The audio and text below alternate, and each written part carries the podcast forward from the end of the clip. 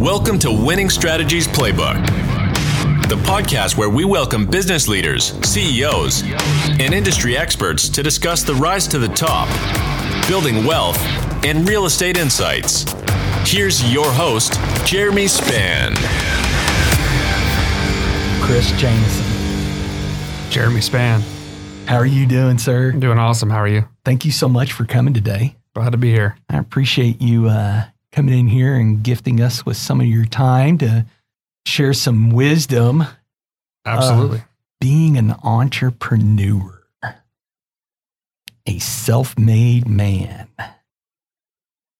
owner of business, manager of employees. That all, I mean, that's all easy, right? That's easy stuff, right? Everybody can do it. Oh, yeah, everybody. I mean, I mean, I don't know why everybody's not. Absolutely. Oh yeah. So my father-in-law tells me, and I start every one of these off the same way. My father-in-law tells me I have, I have to I have to do a joke in every one of these. And so I was looking for a pool-related joke, and I had it earlier, but I couldn't find it. So, but I did find another very good substitute. What is the difference between a hippo and a zippo? I'm afraid to ask. One's really heavy, and the other is a little lighter. Did they get better from here? oh no, that's the only one, right? It's the only one. I mean, I and I think that if anybody's going to get anything out of these uh, podcasts, is my stand-up career potential is dead. Like it's not even not even remote. I just need to stay creating business, and that's it. Well, knowing that is the first step, right? yeah, right, right. no kidding. It's almost like being in a twelve-step program for what I should not go do that does not involve alcohol. Or m- maybe. No comment. no comment. Well, you're still thinking of Saturday. And uh, which, by the way, thank you again for inviting Laura and I to come celebrate your lovely wife's birthday at B&B Butchers, which I love that place. I'm glad you guys can make it. It was a good time for sure. Oh, she yeah. appreciated it. Oh yeah, it was it was a lot of fun. You had a good crowd of people there. We did. It was uh, all kinds of people.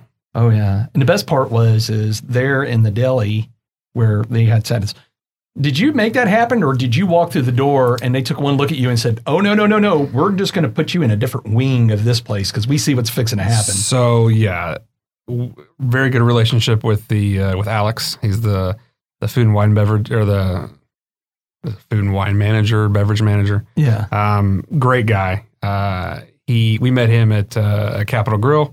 We followed him to um, Pappas Brothers, and then he's he's he's at uh, B and B now, and uh, he knows some of the group.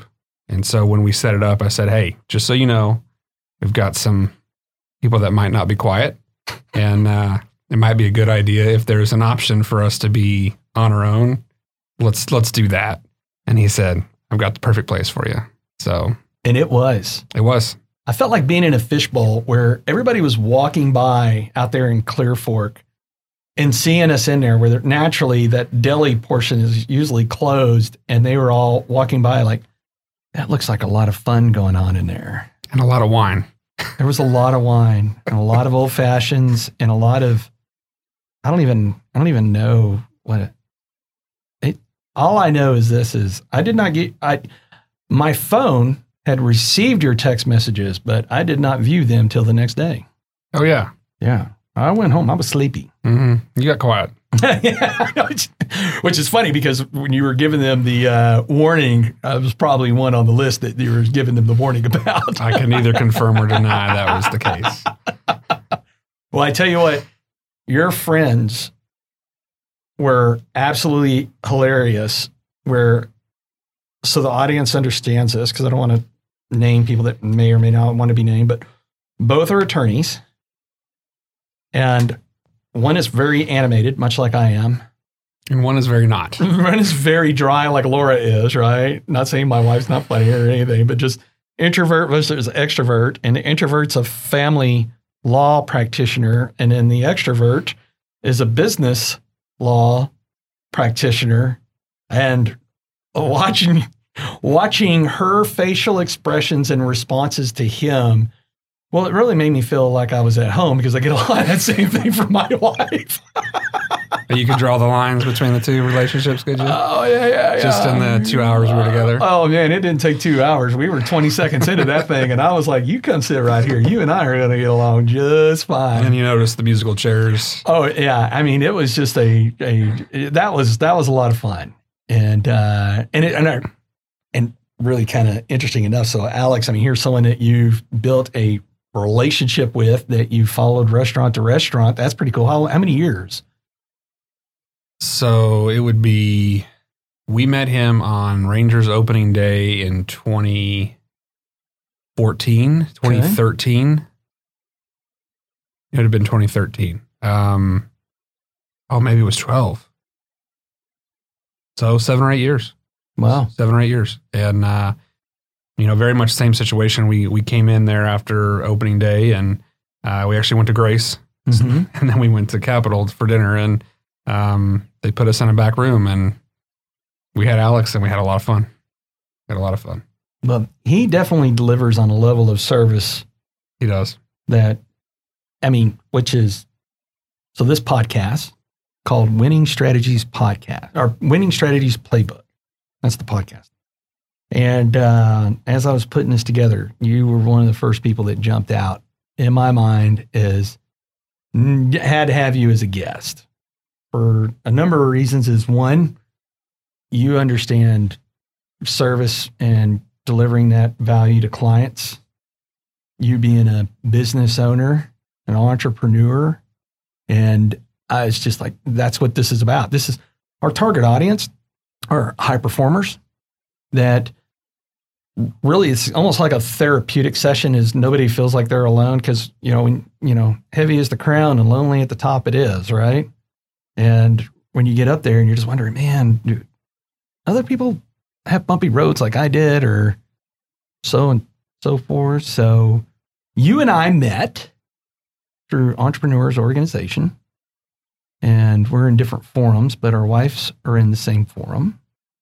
And uh, building our friendship since then two and a half years i Two and a half think years.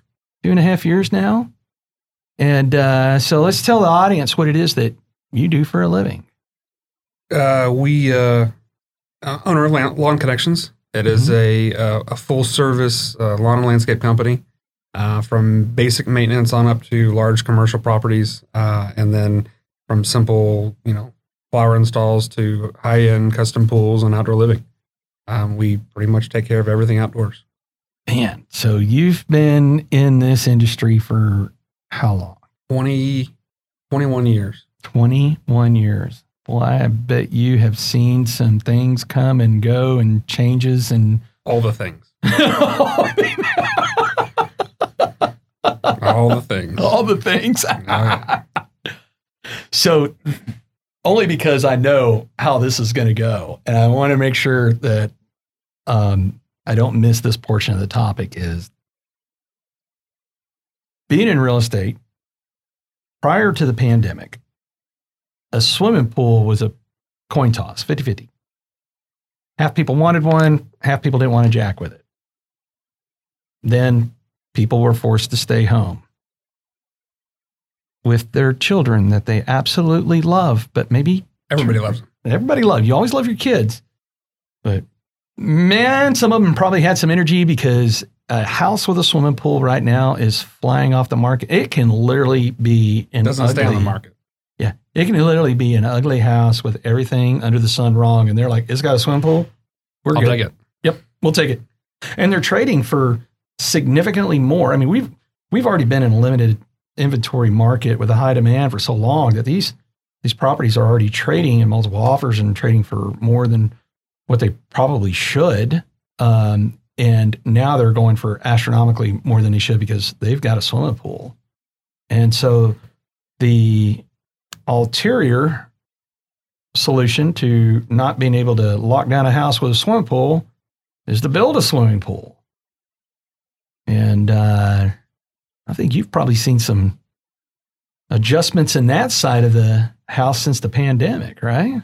We have. It's um everybody wants it not yesterday, but like last week or last month. Um, uh, you're right. It's it used to be uh, when when we're talking to a, a, a, potential client or an existing client about a pool, it was a challenge. Uh, outdoor living has always been something that people just automatically went with. They were excited about it. Um, uh, pools, though, you get that that, that conversation is, uh, you know, it, am I getting my money back? My money back? Is this a good investment? Is this a good way to spend the money?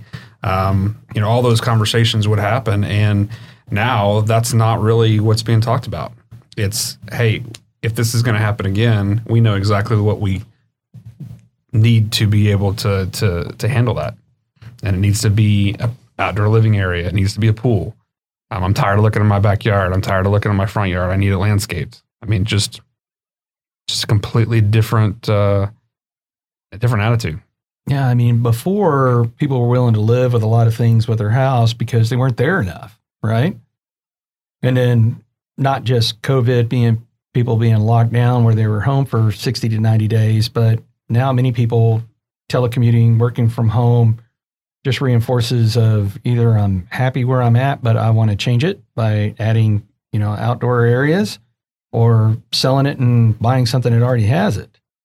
And so has that picked up business with you guys? It has. We've we've even been approached. Uh, we have some relationships with some investors, um, and they deal in in high end homes, seven figures, um, homes that did not have pools, and they could not sell them because they didn't have a pool. And so they started writing into the contract uh, pool allowances uh, that they would pay for, and it would allow the buyer to uh, to finance that into the purchase price. Uh, and we've the thing. And uh, you know, when I first heard about it, when I was first uh, approached about it, I'm thinking, "Are you really you really going to do this?" And they said, "We need to do it. We need to have this in." You know, as part of it because it's it's the reason how come we're not selling, and um, they put that that in the contract, and a house that had been on the market for three months, four months, uh, and this market um, was off the market, had a contract on it within seven days. Yeah. So you did a uh, sketch or CAD drawing or whatever you might want to call it for one of the houses we had listed for sale, which I thought was really, this was a really interesting house. Um, prior to COVID, the neighboring houses had been trading for like in two to three days, multiple offers. So we priced it accordingly. But this one house was the only one that didn't have a pool. And I kid you not, even though there's nothing in the MLS sheet or any of the advertising that talked about having a pool, the common feedback was it doesn't have a pool. I was like, eh, really, Captain Obvious? No kidding. Like, why did you? Why were you going to look if it didn't have a pool? And now your your feedback is it doesn't have a pool. Or even the seller it's like, did we put something in there that indicates that there's a pool? I said, no. And no other feedback, not price too high, not funky floor plan, not dated. Not, I mean, just no pool. So at that point, that's when I reached out to you and I said, hey, can you come over there, take a look at it? Let's do some sketches and see if, you know, we could add those. And then the level of some intelligence people were like, oh, well, that pool's not there. I'm like, yeah, when I sent it to you, I said, hey, there's no pool, but here's the sketches of the pool that you could build back there. It right? did say artistic rendering. right, artistic rendering, right? Like, how do you look at this thing and go, oh, yeah, no, that looks real, right? I mean, it looks like, and then, um, and then to help people visualize, a lot of times people I think have a hard time visualizing, we had it blown up and put taped it to the window looking out into the backyard so they could visually see what it would look like with a pool. You should have told me I can make that happen from inside the house with the, the software I have. So. I could have created that for you. Oh, I'm making a note of that now. Mm. Yeah, I'm making a note of that because at this point, I was sitting there like, what? So finally, we got the house sold and luckily everything's good. And it turns out the people that wanted to buy it were looking for a house without a pool. the only just, the only one around. Literally the only one around. Like everybody else, it doesn't have a pool. Wish it had a pool. And poor sellers, man, they were like, if we hear one more thing about how we don't have a pool, uh, and it so anyhow, it just thank you for doing that because it certainly did help us paint a picture for some of the uh, showings out there. Now you're in the pool construction business. Is there any interruptions in supply chain that have affected that? Um, we've had some some issues with you know irrigation parts, plumbing. Um, a lot of those come out of Mexico, so they've there's some been some slow, slowdowns with the manufacturing there. Um, our most of our skilled trades are um, haven't really been impacted, other than the fact that the the workload has increased substantially. Um, there are pool builders that are not taking new clients right now. They're not taking appointments for until 2021. Wow. Um, we used to be able to to run through, uh, say, gunite, which is uh, about the fourth step in the construction phase. It's the it's the concrete shell, if you will. Um, used to be able to call that in as soon as we got our, our green tag from uh, the belly steel, which is the steel plumbing inspection, and um, we could have the gunite shot in a couple days. Now it's taking three weeks, four weeks. Wow. So, um, uh, you know, a project that would normally take 45 to 60 days is now taking 75 to 90 days. Um, and so it's, you know, customers for the most part, they understand. Um, but there's those that just don't. They don't understand how come there's an issue uh, with some of these things. But, you know, everybody's been impacted by COVID. Quarantine is an issue. You know, if you have a crew, a crewmate that uh, gets sick, you've got to quarantine the entire crew, and that that slows things down. Really? Oh, I could see how that puts a real big stopgap in everything. It did, especially when uh, CDC required every person who tested positive to have three tests, three negative tests before they could come back. Hmm. And that really made a problem because if you had one person that was affected, again, the entire crew is quarantined for four day, for 14 days, as long as they don't show any symptoms. Um, it, it can cause a problem. Yeah. So, with the big increase in demand and little supply of labor and supplies to be able to, to accommodate that, has that caused pools to become more expensive? Um, I would imagine demand is is increasing the prices. Um, You know, we're very intentional about how we price. Um, we know exactly what it costs to to build a pool well, uh, to create an experience for our customers that's uh, that's good, and we don't cut corners. And so we know what that cost is, and and we have real real good relationships with our uh, our vendors, um, and so we know what their costs are. We're not just going to go add add costs on it. We don't believe that that's the way you build relationships. Um, so So, let's say prior to the pandemic, if I brought you in on the first of the month, let's say good weather, don't have to worry about any interruptions or anything else, and I said, "All right, um, I want to get a pool." From there to the process of design, completion, and everything else prior to COVID, how long of a process would that have been?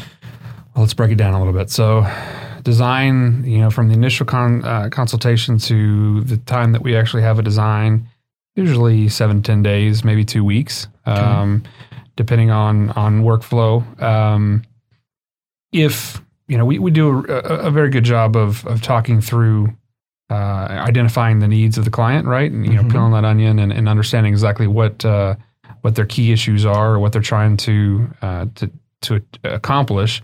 Um, so our designs get really close to what they're looking for right off the bat. If there's some uh, additional redesigns, that might add another week or so to it, right? Okay. Um, so customer says, yes, this is what I want. We price it. They accept the contract. From that point, it's usually it could be four to six weeks um, to to come up with all the designs, all the elevation views, the plans, uh, and then we've got to go through permitting. Fort Worth is one way. It's got to go, it has to be signed off by the electrical companies. Uh, Dallas doesn't do that, so it really depends on in the city that we're working in. Um, but usually within four to six weeks we have a permit, and from that point, um, once we we actually put a shovel in the ground, uh, you're looking at depending on the scope of work, you're looking at anywhere from forty to sixty days, forty-five to sixty days. Um, a lot of our proper uh, projects we don't uh, we don't go after just the the cookie cutter pool. Um, we do you know we create a backyard. It's it's the pool, it's the outdoor living, it's the landscaping, the lighting, everything that goes with it. So it's a, it's a much more in depth process than just simply building a pool.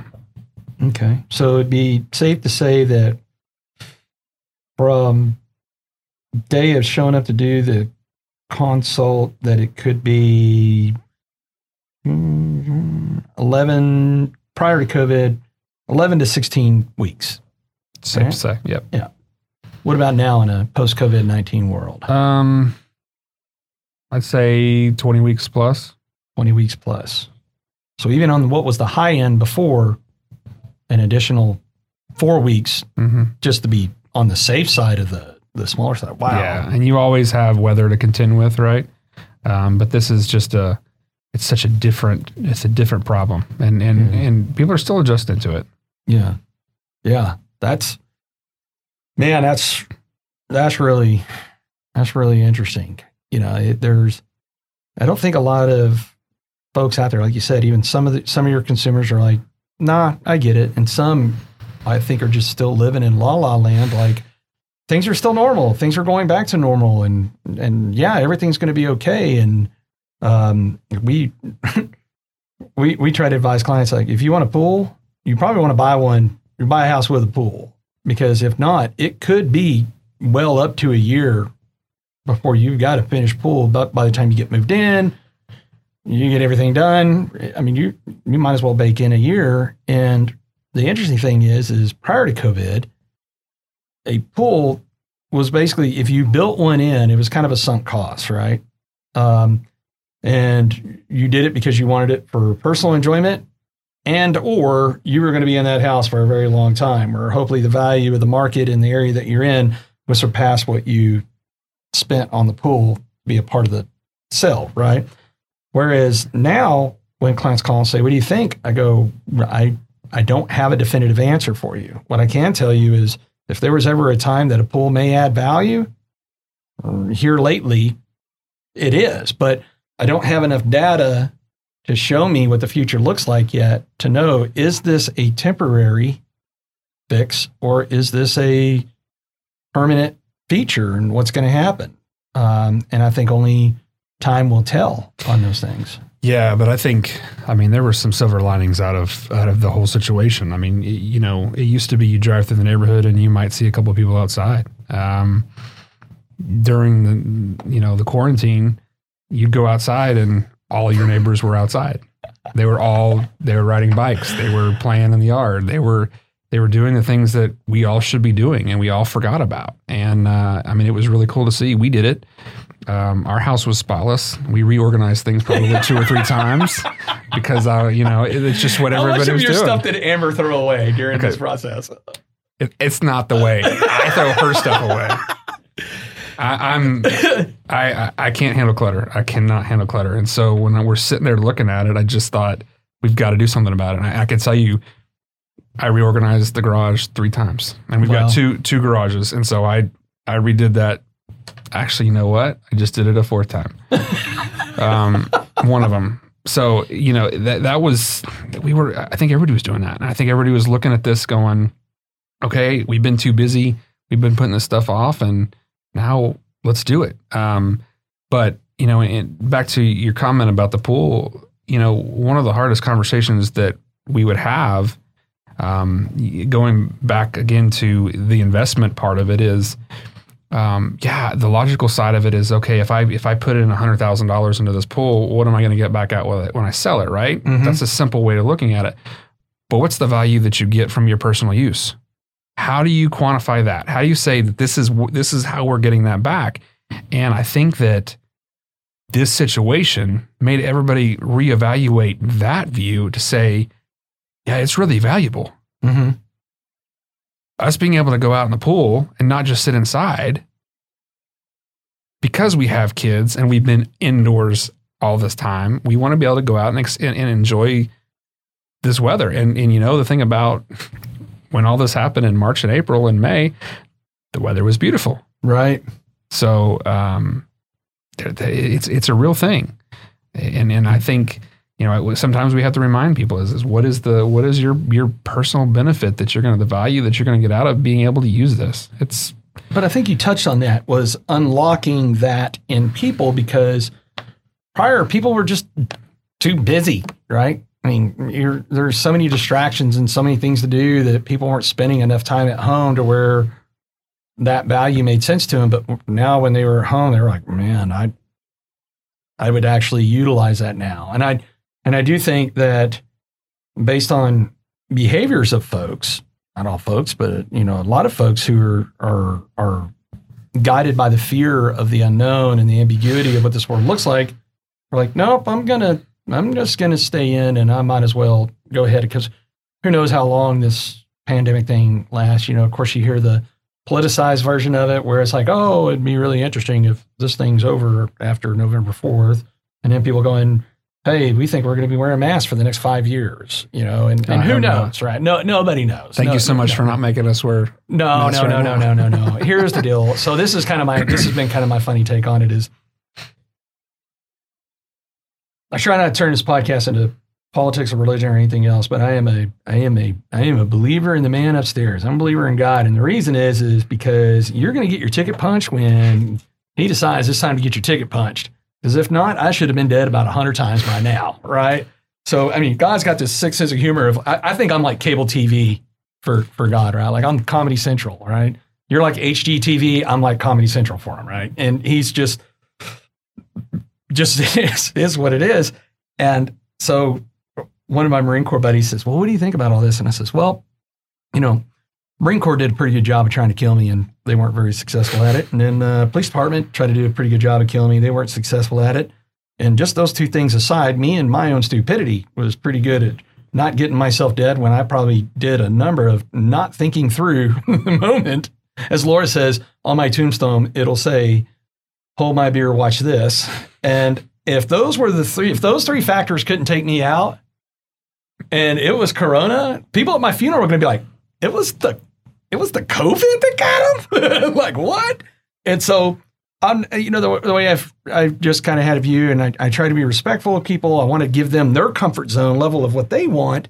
But at the end of the day is if I'm going to get it, I'm going to get it.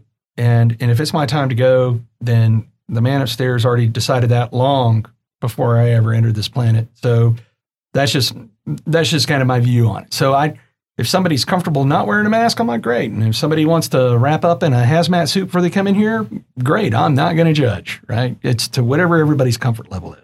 Absolutely. Um, but I do, it's funny when you talk about, you know, people being at home and we're watching them all outside and everything else. So I would annoy my friends with going, oh, so you're doing that fake parenting.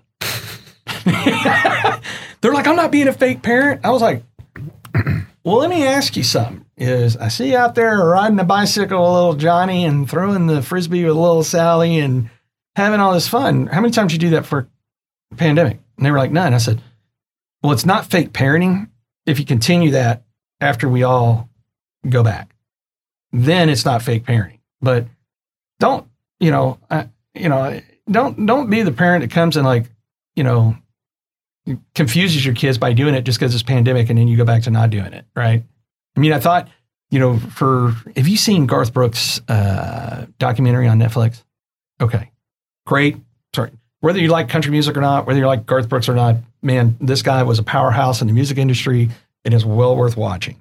And one of the things he talks about is everything that's a blessing is also a curse, and everything that's a curse is also a blessing, right? And so what COVID did was remind us of how small we really are, how many things we're really not in control of. And it did force us to go, hey, turns out family's pretty important. And it is important to tell people you love them. It is important to spend that valuable time. I, you know, Laura and I kind of razz Maggie a little bit because you know, here it was, we were empty nesters enjoying that freedom, and boom, she's inserted back into the home space.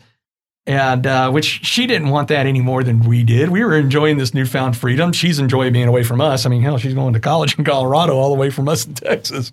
And, uh, but it, it, at the end of the day, we did. We enjoyed it um, because we did do things as, as a family, but not to the levels we were doing them during COVID. And we said, you know what, let's make sure this doesn't stop. And and I think that was hopefully some people got the lessons out of it. And then, but a lot of times people have very short memories, right? Yeah, they do. Uh, we we had a lot of conversations about that, especially as we um, started planning or talking about what would happen when when our our eight year old went back to school, and um, we said we want this to continue. Um, you know, we the selfish part of all of that was um, we enjoyed the quarantine. We enjoyed the time to, at home. We enjoyed the time with family. Now we were blessed uh, because our our work was essential, and you know our crews are still running. We had to change a lot of things that we had to do, uh, the protocol for how the crews went out and, and what they did. But we still ran. We were still, you know, through all of that, we were still hiring. We're still hiring, um, and so we were we were growing through that. But it allowed us to be at home and slow down. My wife and I, just like you and Laura, we work in, in our business, and it consumes a lot of our time. It consumes a lot of our conversation outside of work because that's it's important. It's important, right? Um, but it makes you forget that we're also sometimes forget that we're also parents and we need to be focused on the, t- the being present and the time that we're spending at home with our daughter. And you know, I think a lot of people, a lot of professionals have this. You know, especially with the younger kids. The younger kids get frustrated because they're not getting attention and they act out. And it's not that she's bad. It's just we knew what she was doing. She was trying to insert herself in ways um, to get us to pay attention. And we're at home, and all that went away. Yeah. She was well behaved. She was sweet. She did, you know, funny, and and we did a lot of things. And we're just looking at each other. We go to bed and we talk about it. We're like, this is what we want. This is what we've been missing. Um, you know, and and for us, things did slow down in, in, in March when the market went away or went down because people got a little afraid of spending. They were like, okay, what's the, there's uncertainty. How are we going to go forward? So, you know, at a time of the year when we're usually really, really busy, we weren't. Um, and so we just were able to reevaluate that. Well, speed up to May, and all of a sudden, everybody's tired of being home and they push on the gas, and we're as busy as we've ever been and it doesn't sound like it's going to or look like it's going to slow down anytime soon. So we started, like you said, we started going back into our old habits, and we're we were struggling with that. Um, so we made the decision that we were not going to send her back to school. We decided that we were going to withdraw her and we were going to homeschool her, and we started the school year on a two week RV trip so that she could, you know, it, it took us out of the office. It took us allowed us to be present, and we went and explored this country. It's amazing. Mm-hmm. There's so many things that we just forget about and take it granted for because we might see it on TV or just not even know it exists. Um, you know, I struggle with all the, the protests and stuff. This this this country is so great. There's so much to it that nobody even knows about. People aren't going around and exploring. Let's let's put the energy into that. And so, you know, we we thought it was really important, and she enjoyed every minute of it. We came back and we're adjusting our schedule to be able to homeschool her, go do things with her, spend time with her, and also do work. And and the cool thing about the pandemic uh, and the quarantine was Zoom. Yeah. You know, we learned that we don't have to be in the office for all these things. You know, we have we have two locations. We have a location in North Fort Worth and one in North Dallas, and and so you know, obviously, we can't always be there. But taking that drive time out of it and still being able to lead our company and lead it well, we're like, okay, well, now we have extra time. Yeah. So, you know, again, we did start to forget that. You know, we got into May, June, and July, and we're like, oh, wait a second, we're going back into the to this norm that we don't want to be. We want to go back to the the new norm that was created with with COVID. Yeah. And so it's now we're having to make the adjustment back. Man, you you said a couple of things that I'll, I'll i want to unpackage here, but one of them was um, exploring this great country. There's so much that so much. I mean. So a couple years ago, and I've seen quite a bit. I mean, I've traveled. I've been in 40 different countries. I've traveled a large part part of the U.S. Um, but when you know, and as you know, because when y'all were on the trip, you stopped by and saw us in Pagosa Springs, Colorado, where we have our house up there. And and uh, but a couple years ago, we went to Montana. My cousin runs a ranch up there, and we're out driving. And this is in middle winter and we're driving. There's no power lines. We're driving on the snow, which for a Texan, that's just weird, right? You're like, well, you, you can drive on this stuff, you know? Oh, what? So we're driving on the snow, and I mean, and we're out there. He's taking us out to another ranch that is kind of remote. I mean, there's no roads, there's no anything. It was just pure, untouched, God's country. And I mean, I was, I, Laura was in the front seat.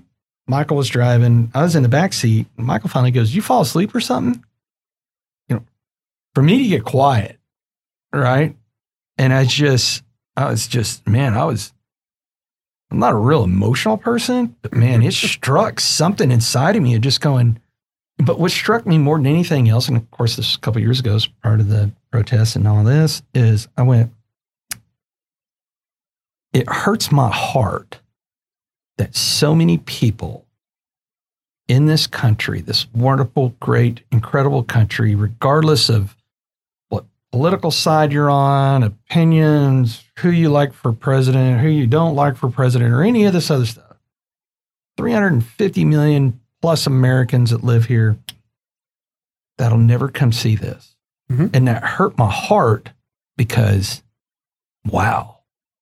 I mean, just just this incredible beauty. And then it made me go even deeper of sitting there thinking the amount of lives that men and women serve in the United States military to protect something this beautiful.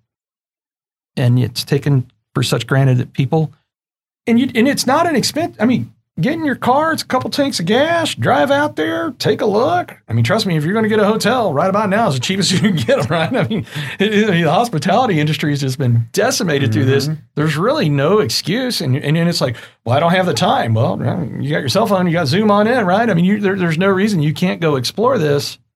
And I'm just wondering if people actually will. And then maybe that will maybe allow this country to reconnect to go, you know what? We might not have the same ideology, but what we do have is something in common is we live in a country that is this gorgeous and this cool and just all these elements, right? I mean, it was just, man, when that hit me, and again, it was before all the chaos that we see now, it was just, man, it struck a chord with me. And uh, yeah, that's, thanks for sharing that. I do want to unpackage something that you and I have in common is that we work with our spouses. And how many friends or people you know that when they find out is the first words out of their mouth, how the hell do you do that? It's a it's a special thing. Um, you know, I don't know that that all relationships can can handle it. Um, we've seen firsthand some that don't. Um, I you know the the struggles of of building a business and maintaining a business and leading a business are real. And when you put both spouses in it, um, you know, you heard me say earlier, there's no separation. And I think that you know you either get stronger or you it falls apart. And um, the harder it was, the, the the more difficult the time, the closer we were.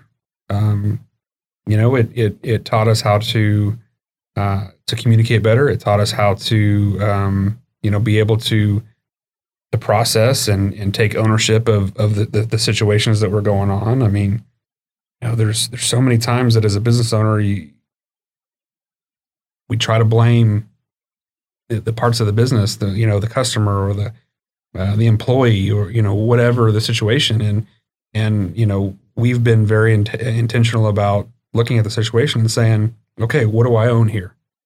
What is what what do I own in this situation? What am I willing to, to own, and what am I willing to learn from, and how can I elevate the people around me to do the same thing? And when we do that, it's amazing how much better it gets. The culture gets better, the people around you get better. And so, you know, when you live it like that, you've got to make a decision. Are you gonna you gonna run the business and you're gonna lead the business, or is it gonna run you? Mm-hmm. And we we said we're gonna lead it, and we did. Made a lot of mistakes. Made a lot of mistakes, but you know we've we've never been closer. And it's, you know, every year that goes by, we get closer. You know, you know, it- for us, the the pandemic, I, I heard me say, we we enjoyed being at home. We spent two weeks in an RV, loved it. There wasn't a single time during those two weeks that I thought, God, I can't wait to get out of here. I can't wait to get home and not be in this. No, it was great. So, a term that popped in my head is uh, I'll just say the finished product effect. And what I mean by that is other people that want to be business owners or maybe someone that wants to step up and run the company or what have you, or people that aren't even in industry and they want to come do it, they see the finished product, right? and they're like, wow, I want to do that. And wow, that looks really cool. But behind that, that you know, we we don't often show is the amount of mistakes, the amount of pain, the amount of so many things that go behind that that of course everybody wants to go do it when they look at the finished product, but if they even remotely knew what it was A through Z that we had to do in order to produce this finished product, right? That tell tell me about that. Let's talk. Let's let's break that down, right? I mean, does that make sense? Is that yeah, no, no, no, no, it's it's it's real. I mean, we're all, you know, I, I've got a, a, we've been we got to a point where we realized that we couldn't do this ourselves. I think that that's how come we got um, introduced to to EO is is you know there's a there's a part of you as a as a as a business owner where um, there's an ego, right? And, Mhm. and a lot of us start out we think we know everything, and, and, and until we mature enough and get to a point where we can say, "Hey, I need help," raise my hand and say, "Hey, help me, help me! I, I, I'm not sure what to do next." Um, it, it's hard to do, and once you do, um, everything changes, right? And so, um, gentleman that we've that, that's been working with us uh, put it in a way uh, that that really sunk in with me, and it was, you know, we're all in the middle of a story, telling an amazing story. How amazing that story is is really up to us. And so the journey from the start of when you you start your business um, to the end, uh, which you know, are you ever done learning? No, but there's a story there, and there's there's a story that you can tell that's going to have an impact on other people, whether or not you think it or not. It impacts other people, and um, you know, we we grew, we've we've we grew organically to start. Uh, we had some acquisitions. Uh, some acquisitions were good. We had some acquisitions that were really really bad. Uh, the worst of which is is how come I was even introduced to EO was the you know, and so it's taken us two or three years to fix that that issue. The you know all of the the misrepresentations that were a part of that acquisition. Um, and it would have been easy for us to say, "Gosh, we wish we would not have done this." Mm-hmm. But both Amber and I can can can. If somebody asks us, "Was it worth it?" Absolutely, Yeah. um, because of the relationships that we have now. Um, you know, we started going back to church, so our relationship with God is completely different.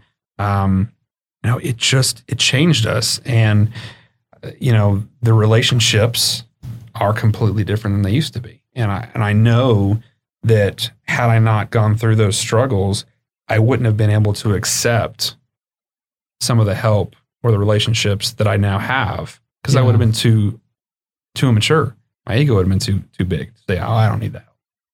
When I mm. absolutely did. Man, so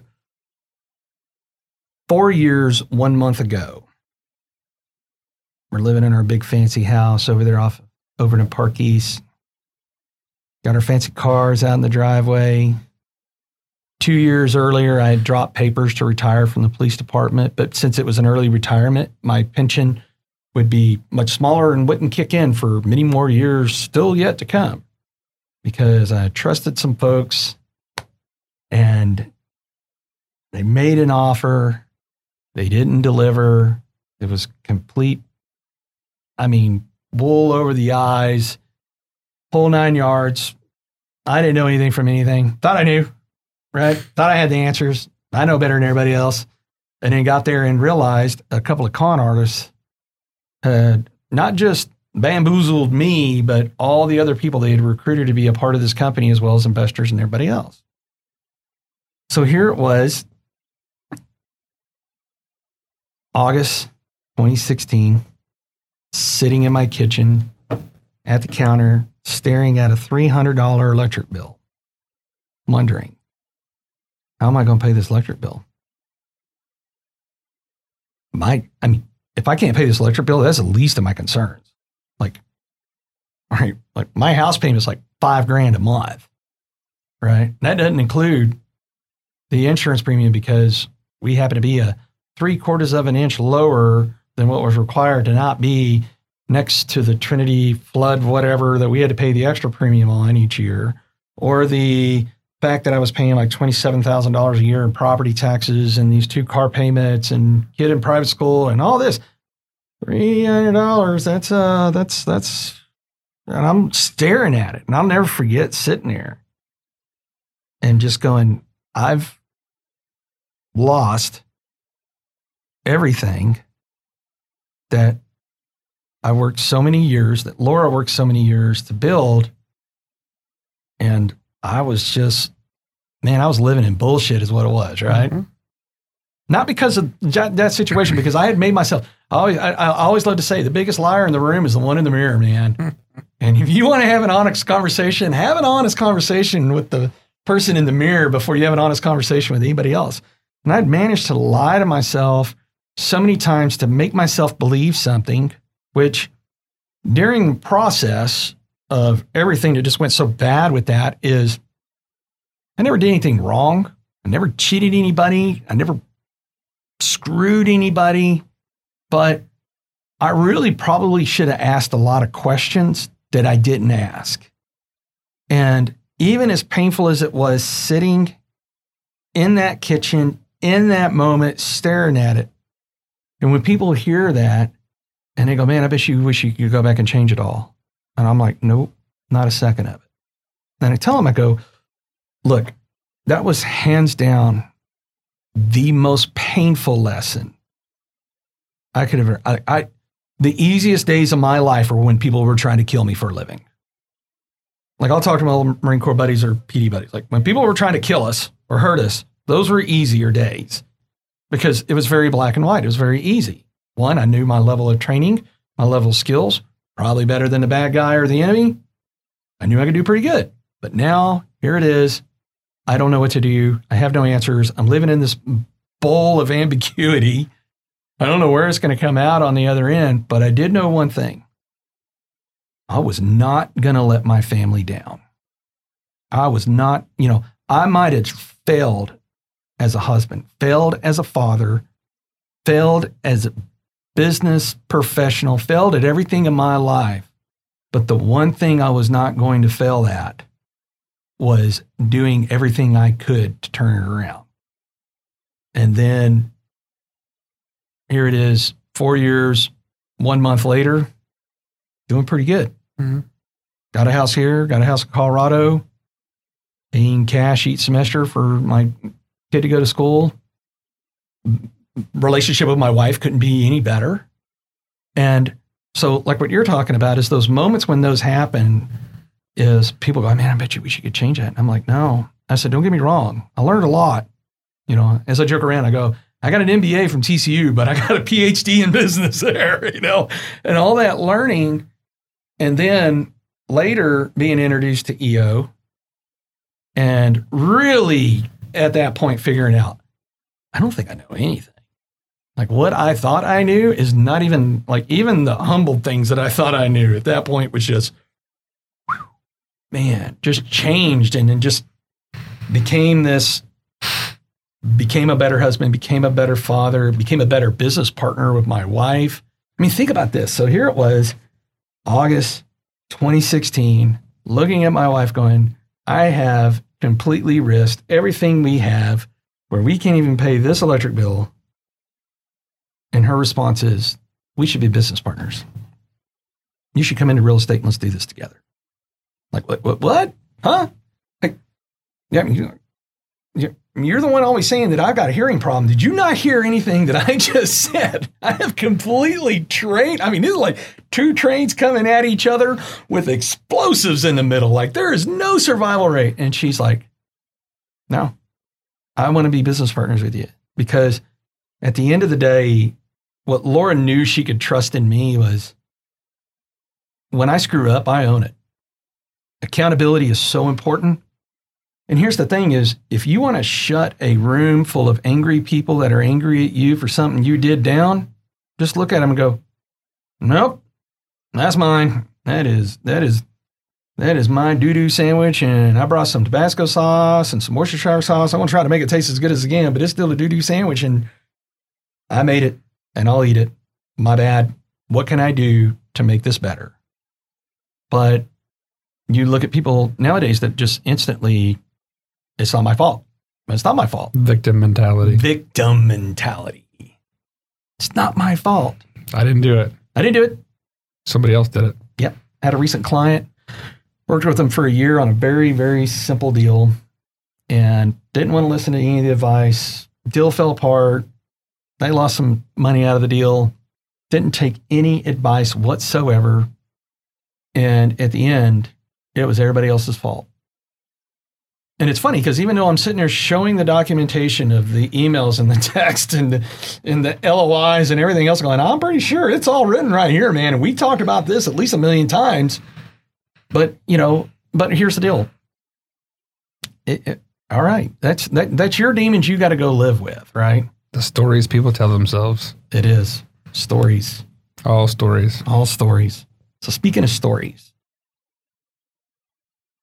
what in you and when did it hit you that you were like, I'm virtually unemployable? so I've got to work for myself. When did this happen? So I was uh, when I was in college. Uh, I went um, to North Texas, and uh, I was there because I felt like I needed to go, uh, but I knew I knew that it wasn't the place for me. Um, so I went. Um, you know, I, I, grew up with an amazing mom uh, who gave me just enough rope to to hang myself, and then would help me when I did. Um, and you know, even though she was in education, she didn't really force it on me. It was just, you know, growing up at that at, at that time, everybody, you know, the, the attitude was you have to go to college. You have to go to college. So I went and wasn't for me. I wasn't. I just wasn't really trying. I think I skipped two or three weeks straight of all my classes, and I still had a three point five nine on a four point scale. And I'm like, okay, is this really worth my time?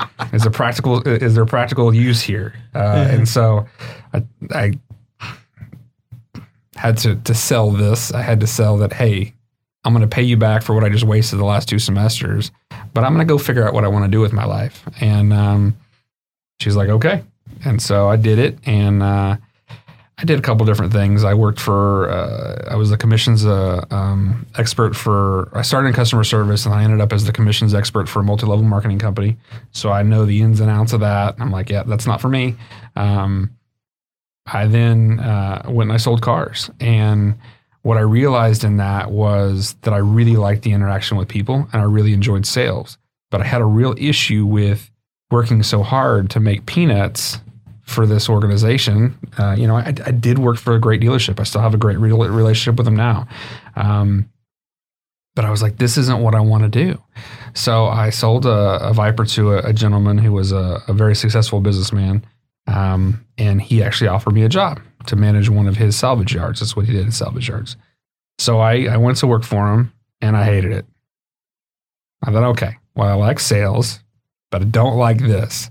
Um, so I decided to go back to school, and um, you know, I had been out of school for two years, and I had uh, established a lifestyle. Uh, I had real people bills, and and you know, you go back to school, and I can't really pay those bills anymore. You know, I had a, house, a condo, and I had a car, and I had credit cards, and all the things, and um, I thought, well, I'm in school if I'm going to do this, I need to need to do it.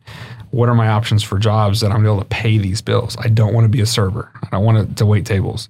So I started mowing lawns, and um, I did it for about a year on the side.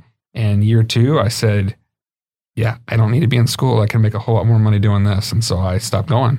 And, uh, you know, I, I started my first company in 99. Um, man, did I make a lot of mistakes. And man, did I not know what I was doing. But I thought I did. Try telling a 20 year old that they don't know what. What's that conversation look like, right? oh, we're going to come back to that in a minute. Uh, so, uh, you know, I, I, I did. You know, I, I had a big vision. You know, and, and, the, and the challenge in business is, is you either have a vision um, and you can figure out how to make it work, right? Uh-huh. You can put the plan together to make it work, or you just have a vision and nothing, it doesn't go anywhere. yeah. Um, so um, I had the vision, but I didn't have the the knowledge of of how to lead. So I, I built that to to what I realize now was very small. At the time, I thought I was I was a big thing. Um, I took on uh, I entered into a, a business partnership, um, and you know things were good, uh, but we did not pay attention to the signals. You know, going into 2008, 2009 and we're not ready for that. So we had to liquidate everything I got out of that business. Um, you know, I had some pretty significant wounds, um, and I just thought I'm done with this. And then that lasted about. I went to culinary school uh, and thought, yeah, this isn't what I want to do. I need to go back to work for myself. Um, and so, you know, and from that point on, like you said, it doesn't matter what happens. I'm never failing. I'm gonna make it work. And you know, we've had our ups and downs, but um, you know, I, I do technically have a boss. It's my wife, and I, I'm okay with that.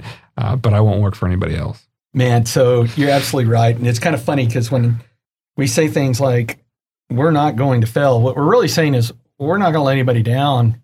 But in all actuality, is because we're there's something wrong with us, right? It's like we got some sort of form of brain damage along the way of we want to push things to failure because that's what opens the door to the next thing, right? And failure is actually an indicator to us of something that's not working. But through experience and wisdom and everything else, we've been able to take these experiences and go, whoa, nope, not, yep, here we go.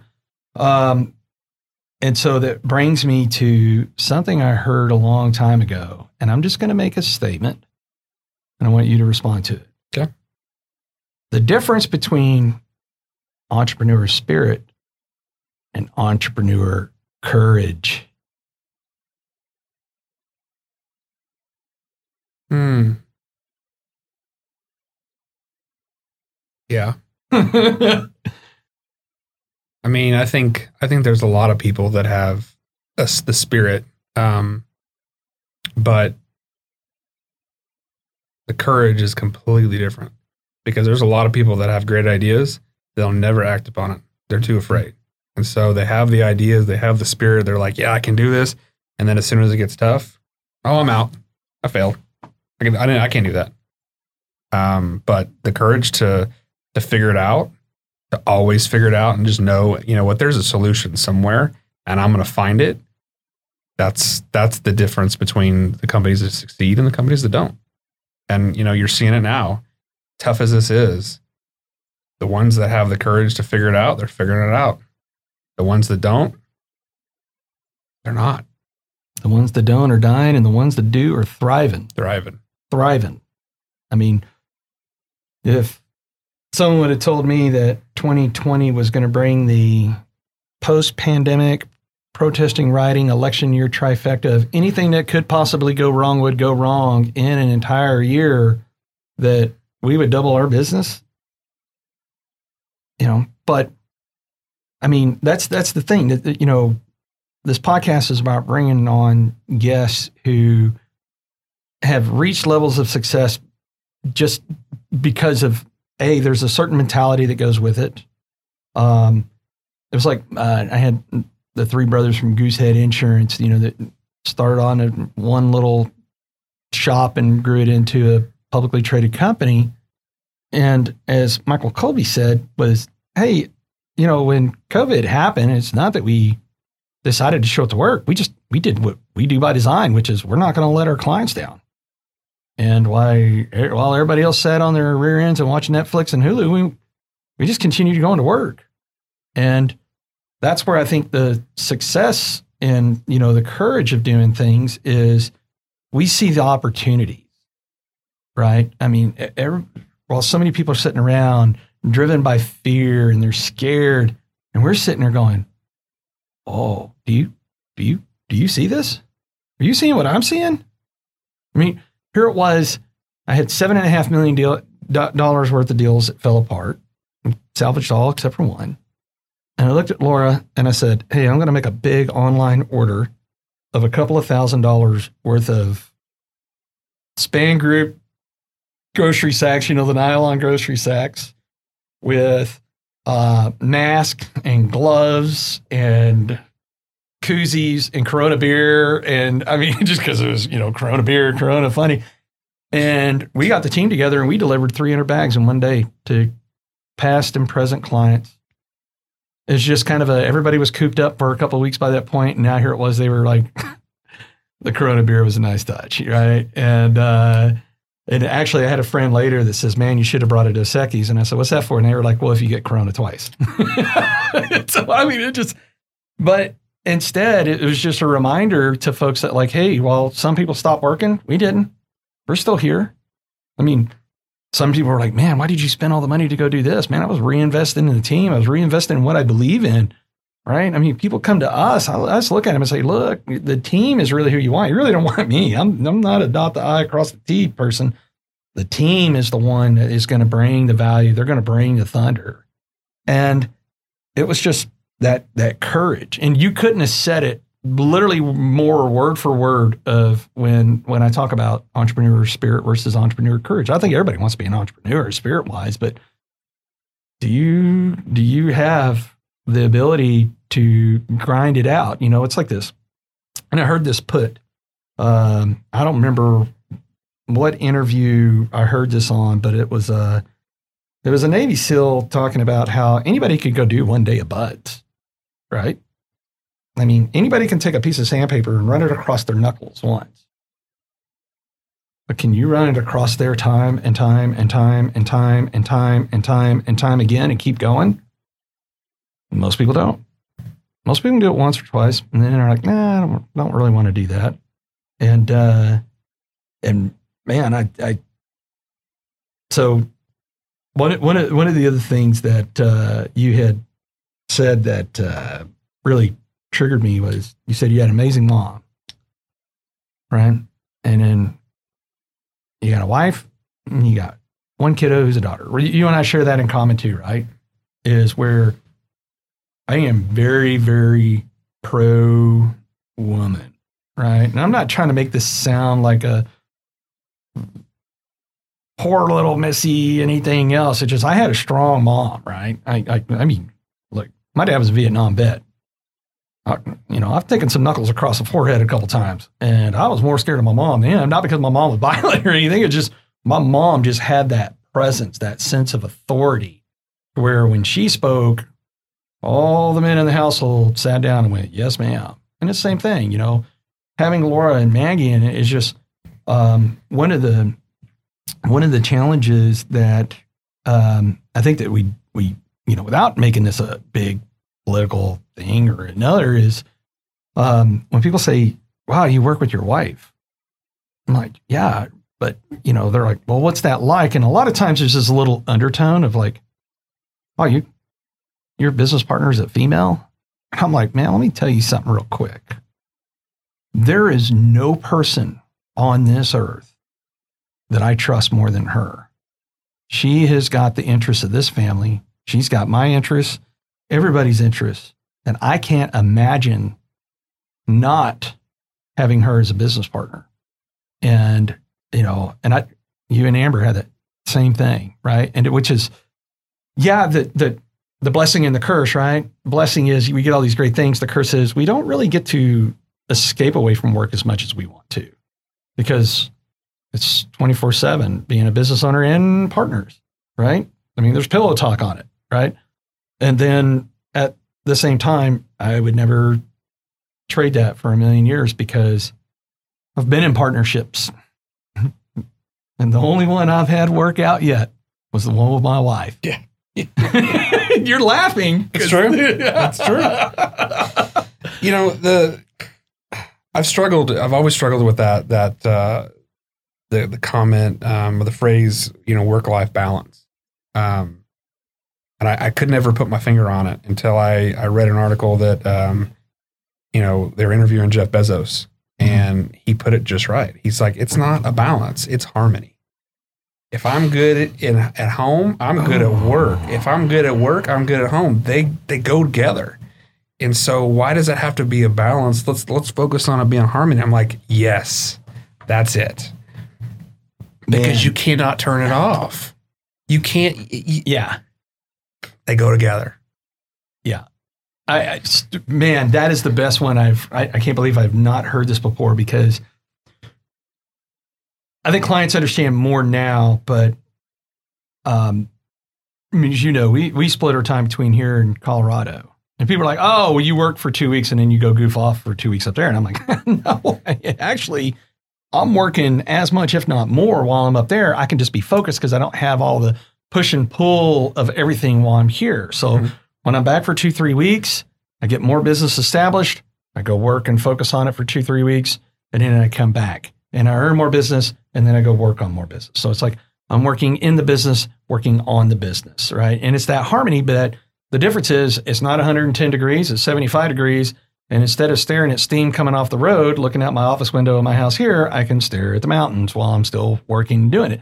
And we've had several friends and clients that have come up there and stayed, and we purposely set it up where there was overlap for a couple of days so we could just see them and hang out.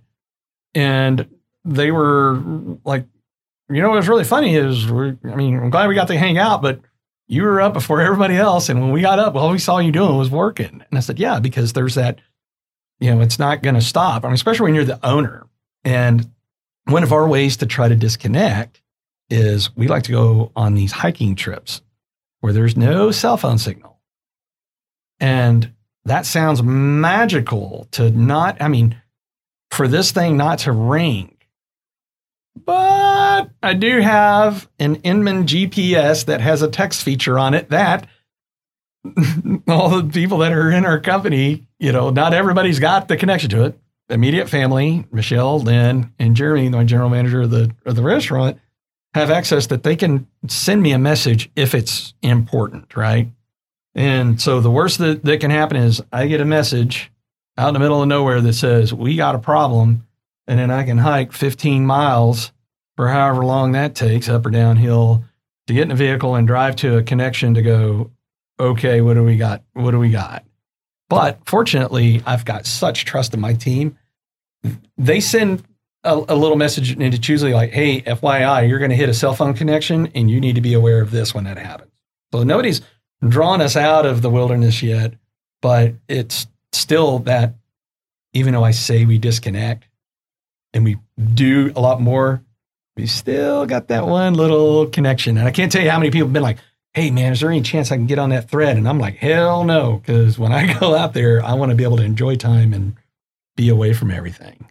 Yeah, we Yeah. that was our trip. Um, you know, our RV trip. It was, um, we went to places that didn't have very good cell service, uh, and we were okay with it. We, I would say that's probably the first trip that we've really been able to unplug, um, uh, and just say, you know what, you guys have got it. Um, did that mean that we didn't check? Yeah. But for the most part, we, you know, when we one of the places we stopped was Moab in Utah. And if you've ever been there, you can disappear for days. oh, yeah. And um, You might not ever be found. but there's no cell service. so, you know, we're out and, you know, we, Yeah. we check in when we got back, but we were okay with it. And it was, it was a lot of fun. A lot of fun. So, and this is the big question I always ask everybody at the end. And I know there could be a million answers, but for the sake of time and everything else, there can only be one answer. Knowing what you know now, if you could go back and talk to 22 year old self, what's the one thing you would go back and say, do this or don't do this? Or what is that one big takeaway that you've got that you would go, hey, if nothing else, if you don't listen to a thing nobody else says, this. Um, oh, I know there's a lot of them. Well, you know, at the core of it, I would say grow up. Um, you know, work on your maturity. Um, get to a point where, you know, if you if you in life you've got dependent, independent, and interdependent people, right? Most people are dependent, and and you know it's an it's a it's a choice to become independent. You know, there's there's maturity that happens in that, but you have to say, hey, I'm willing to be better. I'm willing to improve, and I'm willing to, you know, we talked about earlier the ownership of it.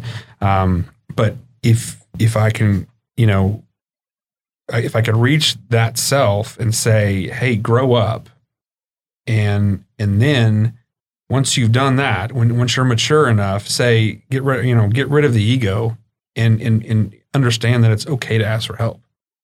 Because if I knew even a fraction of what I know now, then oh man, you know, we had the same conversation with my daughter. Is is the things that we've done to elevate, um, you know, the people that we've surrounded ourselves that have allowed us to elevate or ele- elevated us, and you know, the stories and the fact that you know in life everything is a choice. And if you break everything that goes on in life to say hey you know what? It's always a choice how you feel how you act how you do those are all choices that we make being able to teach my daughter that at eight and as she gets older i'm like oh man she's going to rule the world if i could go back to 20 20 year old me and say hey all the things that are going on are your choice and you're doing and if it doesn't work it's your fault and have me listen to that, oh man, it would just be great. I hope that made sense. I know I bounced No, around a little I- bit, but it's Yeah. it's just So the reason I'm smiling is we've done 11 interviews so far. We've interviewed 11 people so far on podcast, 11 guests. And when I asked that question, I really expected some of these answers to overlap. Now at number 11, I've had 11 different answers, which is just plays into that more candid response to that question. Because some people could go real easy, you know, real cliche. Oh, I would tell myself XYZ. And now, uh, at some point, someone's going to have to have used the same one as everybody else. I'm looking at Aaron, Aaron, our, our, our, our producer here. It's just get going. Man, I'm almost excited. Like, how far can we go? How many people can we interview before the first one overlaps? I mean, it's just, it's exciting, but that is just how much wisdom is out there where you've got this many incredibly successful people where it was not a smooth road to get there. And everybody's got a different answer of what they would tell themselves at 22. and the funny part of that is is that as business owners, when we all sit down and we all talk about the the path or the story from the start to where we're at, they have so many similarities. Yeah. we go through that. We we have the same struggles. We have the same things. But yeah, it impacts us. The things that we t- the takeaways are completely different. Oh, yeah. So, Completely different. Lawn Connections, Chris Jameson. Somebody wants to get in touch with you. I mean, we're going to have this on the website and everything else, but uh, if somebody wants to get in touch with you, how do you? They need some. They need some good advice on some uh, backyard and here. What? it- you know, we've got a, a great customer care team. We've spent a lot of time. You know, uh, our purpose, right, is is our employees, and we we spend a lot of time elevating our employees, and, and we want um, all of our customers to have a relationship with our employees, and so we want we want them to call the office, uh, get to know get to know uh, our customer care team. Um, What's that number? It's uh, 817 231 0042. 0042 817-231-0042 and you actually that's the preferred method of contact that That you want. and, and, and, and you know the website we've we've got it set up, but yeah, we I, I want you know with our customer base, it is important that we track. There's a paper trail for everything, um, and I'd love to say, hey, call me, but Yeah. I want I want to make sure that it goes where it's supposed to. yeah no i you're you're you're you're 100% right is the more i am not in this business the more effective we are so we've removed me from doing so many things i mean it was kind of funny is do you remember that movie office space Yeah. Right. And, and, and the cubicle gets smaller and smaller and smaller. And finally, he's like, wait a minute, I want my staple. he's holding on to his stapler. That's the way sometimes I feel about my own company, right? Is we're, we're putting all the, deci- because it's the right thing to do, because they're the smarter, better, stronger people to do these things. But I'm like, eventually, I guess all I'm going to do is a podcast. because everybody else is doing everything, and it's more successful when I'm not in the middle of it. Well, and I can neither confirm or deny the fact that if somebody calls me, I may forget to do it. So oh, oh, there's there's there is that. Uh, you're reading a text and you get five phone calls. So. Well, Chris Jameson, thank you so much for coming and sharing with us. And um, man, I, I really appreciate your time. I know you are a busy, busy, busy professional, and, uh, and that's the reason you're at the top of your game. And that's the reason you're out here slaying it. And thanks for letting you know our listeners have an opportunity to hear yet another great, incredible success story. Thanks for having me. It was fun. Absolutely, It was fun. it's great seeing you, brother.